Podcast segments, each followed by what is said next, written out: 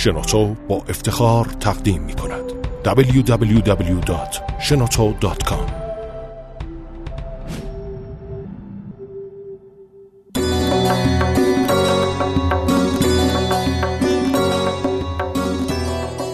داستانهای انجیر و به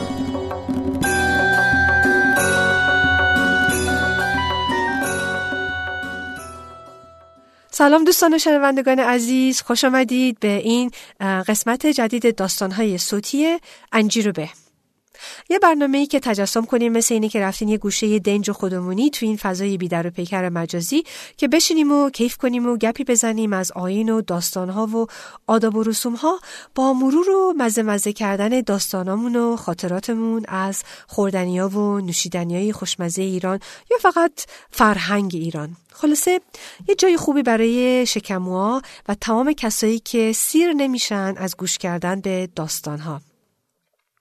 من یه سال دارم وسطون بهترین خاطرات بچگی شما چیه؟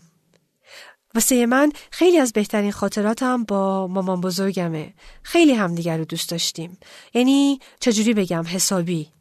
اون موقع ها وقتی خدا بیمار زنده بودن تو محله منیریه می نشستن و گهگداری یعنی در واقع هر موقع که ممکن بود منو با خودشون می بردن خونشون و خودمون دوتایی روز و شب رو سپری می کردیم.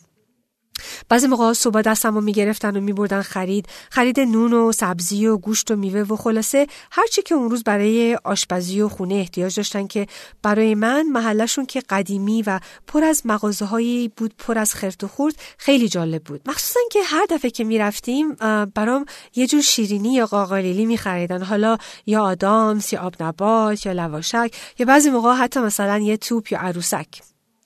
شبایی تابستونم تو حیاتشون روی تخت چوبی با یه پشوند زیر یه پشوند نازک میخوابیدیم و صبح که بیدار می‌شدم با اون صدای کوکو کردن کبوترا و بالو پر زدنشون و نگاه کردن به اون آسمون آبی از زیر پرده لطیف و شفاف و سفید این پشهبند وقتی که هنوز بین خواب و بیداری تو بغل مادر بزرگم بودم توی اون حیات نقلیش با اون حوز نقلیش و ماهی های قرمزی که توش تو اون حوز آشنا می‌کردن و می‌دونستم پلو کسیه که دوستم داره و فقط به هم محبت می‌کنه. یه احساس امن و امان و خوش بینظیر زیبایی بود. هیچی به خدا بهتر از مامان بزرگ بابا بزرگایی مهربون داشتن بهتر نیست. مال من که خدا بیامرزتشون همشون فوت کردن. مال مال خودتون اگه سعادت دارین که انشالله باشن و زیر سایهشون بمونین و قدرشون رو بدونین. خلاصه من و مامان بزرگم خوب می‌تونستیم با هم اوقات رو بگذرونیم و اونم بدون حتی یه لحظه نشستن جلوی تلویزیون یا همچین کارایی اون موقع که از اینترنت هم هیچ خبری نبود.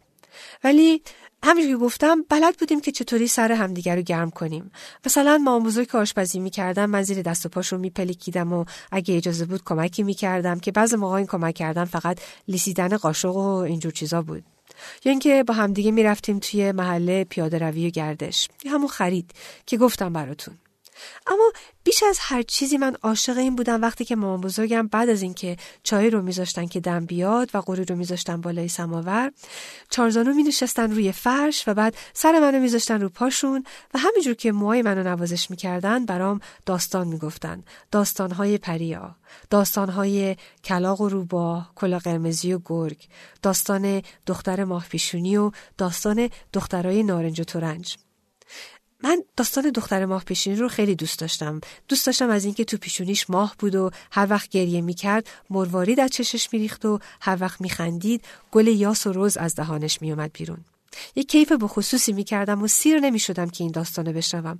اما حتی بیشتر از این داستان عاشق داستان دخترای نارنج و, ترنج، نارنج و تورنج بودم. هر دفعه که مامان بزرگم رو می‌دیدم ازش التماس می‌کردم که این داستان رو برام بگه و بعدش که یه بار می‌گفت می‌گفتم تو رو خدا دوباره بگین از اولش. بهشون می‌گفتم ما مامان بزرگ همیشه گوش می‌کرد و می‌گفت. سرمو میذاش رو پاش موامو میجورید. جوریدن اون اسمی بود که اون نوازش به مو کردن می‌گفتن و خیلی دوست داشتن که این کارو هم کسی برای من بکنم و همین که منم موهاشون رو بعدا نوازش بدم. و خلاصه موامو میجوریدن و این داستان رو می‌گفتن. این داستانی که چطور یه روز یه شاه و ملکش بالاخره صاحب یه فرزند پسر شدن. بعد از سالیان سال محروم بودن از این سعادت. و حاکم وقتی که پسر به دنیا آمد قسم خورد که 18 سالگی شاهزاده هفت روز و هفت شب جشن بگیره و تمام مردم مملکت رو سرور بده و غذا بده. و همینجور هم شد که وقتی شاهزاده به 18 سالگی پا گذاشت حکم جشن برگزار کرد و شهر و چراغونی کردن و شیپور زدن همه رو دعوت کردن و یک کلمه غذا درست شد و همینجور چند تا استخر بزرگ رو پر کردن از خامه و کره و اصل و هفت شب و هفت روز جشن و رقص و موسیقی و خلاصه سرور و مهمونی و غذا خوردن بود و مردم هرچی که خواستند آمدن و بردن و خوردن.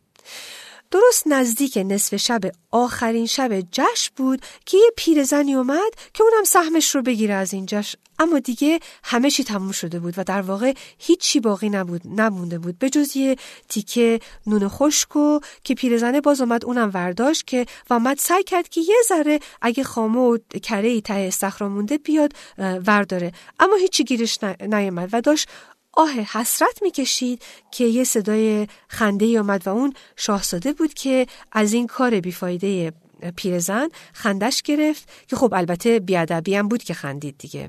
و پیرزن هم همونجا سر جا نفرین کرد و گفت که انشالله که عاشق دختر نارنج تورنج بشی.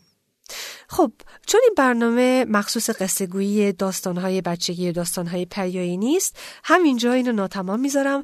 ولی بگم که به خاطر این داستان من همیشه عاشق میوه نارنج بودم هم خود میوه و هم اسم نارنج. و اتفاقا نارنج از اون میوه هایی که سخت و به ندرت گیر میاد تو آمریکا. تا سالیان سال که اصلا گیر نمیومد اما الان مدتهایی که لاقل به نعمت ایرونی مقیم جنوب کالیفرنیا که آب و هواشون هم مناسبه اونجا نارنج کاشتن رو به محصول میاد.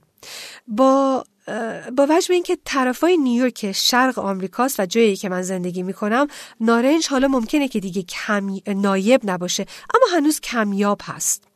و نارنج چه میوه ماهیه؟ اون شکوفش به چه خوشگلی و چه خوشبویی. سوقاتی بهار خوشخبر بهار. اون شربت بهار نارنج مربای بهار نارنج. و چی بهتره از آب نارنج رو گرفتن و ریختن روی ماهی یا روی سالاد یا اینکه حلقه حلقه کردنش و گذاشتن پهلوی غذا هم برای زیبایی هم برای مزه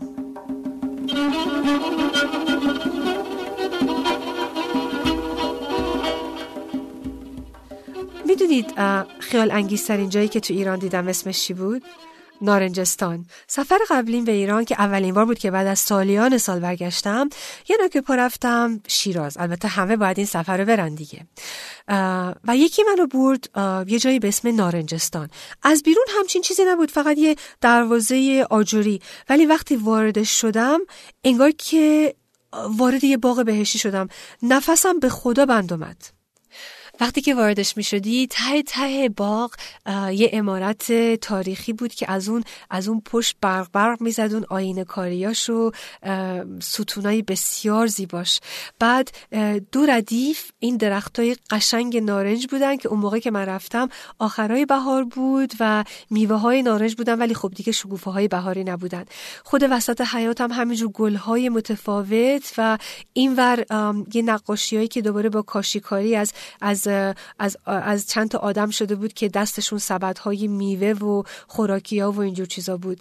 خلاصه اصلا یه جایی بود که به معنای واقعی آدم احساس می‌کرد که رفته همون باغ پردیسی که بهش میگن.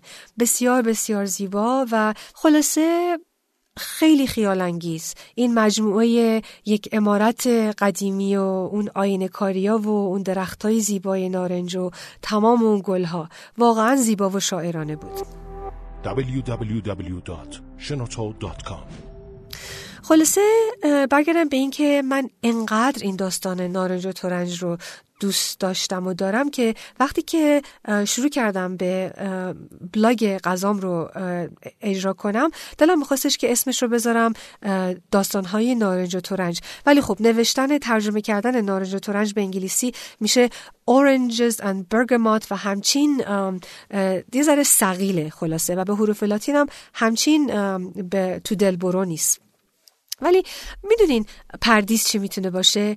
یه باقی که نصفش پر از, از درختای نارنج و یه تیکش پر از گلهای بنفش زعفرون. و اگه بخواد پردیس واقعی باشه که یه همچین باقی هر روز هم صبحانه و ظهر و عصرونه و شاماشم از غذاهای خوب و خوشمزه ایرانی آدم تا اونجا که می‌خواد بخوره و تا سیر بشه می‌تونه واسه خودش لذت ببره. خب دیگه رسیدیم به پایان این یکی برنامه. قصدمون چی بود از این حرفا؟ همونجور که سهراب سپهری گفته که صبحها نان و پنیرک بخوریم و بکاریم نهالی به سر هر پیچ کلام. و بیاریم سبد ببریم این همه سرخ این همه سبز.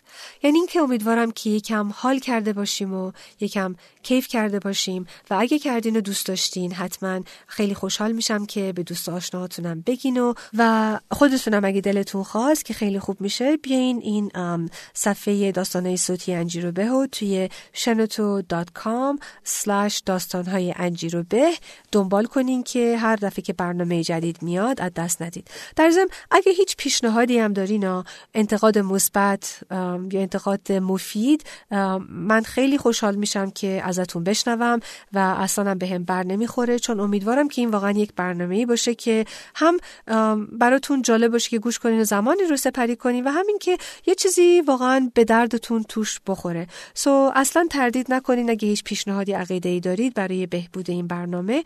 لطفا شریک بشید.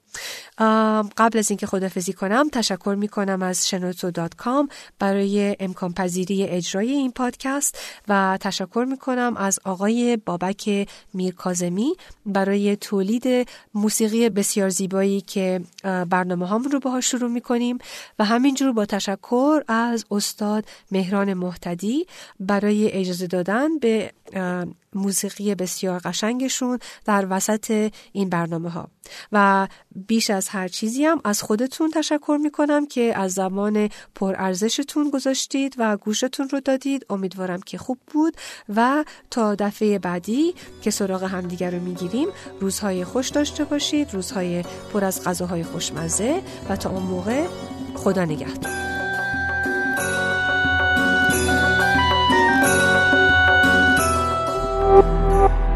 شده در شنوتو www.shenoto.com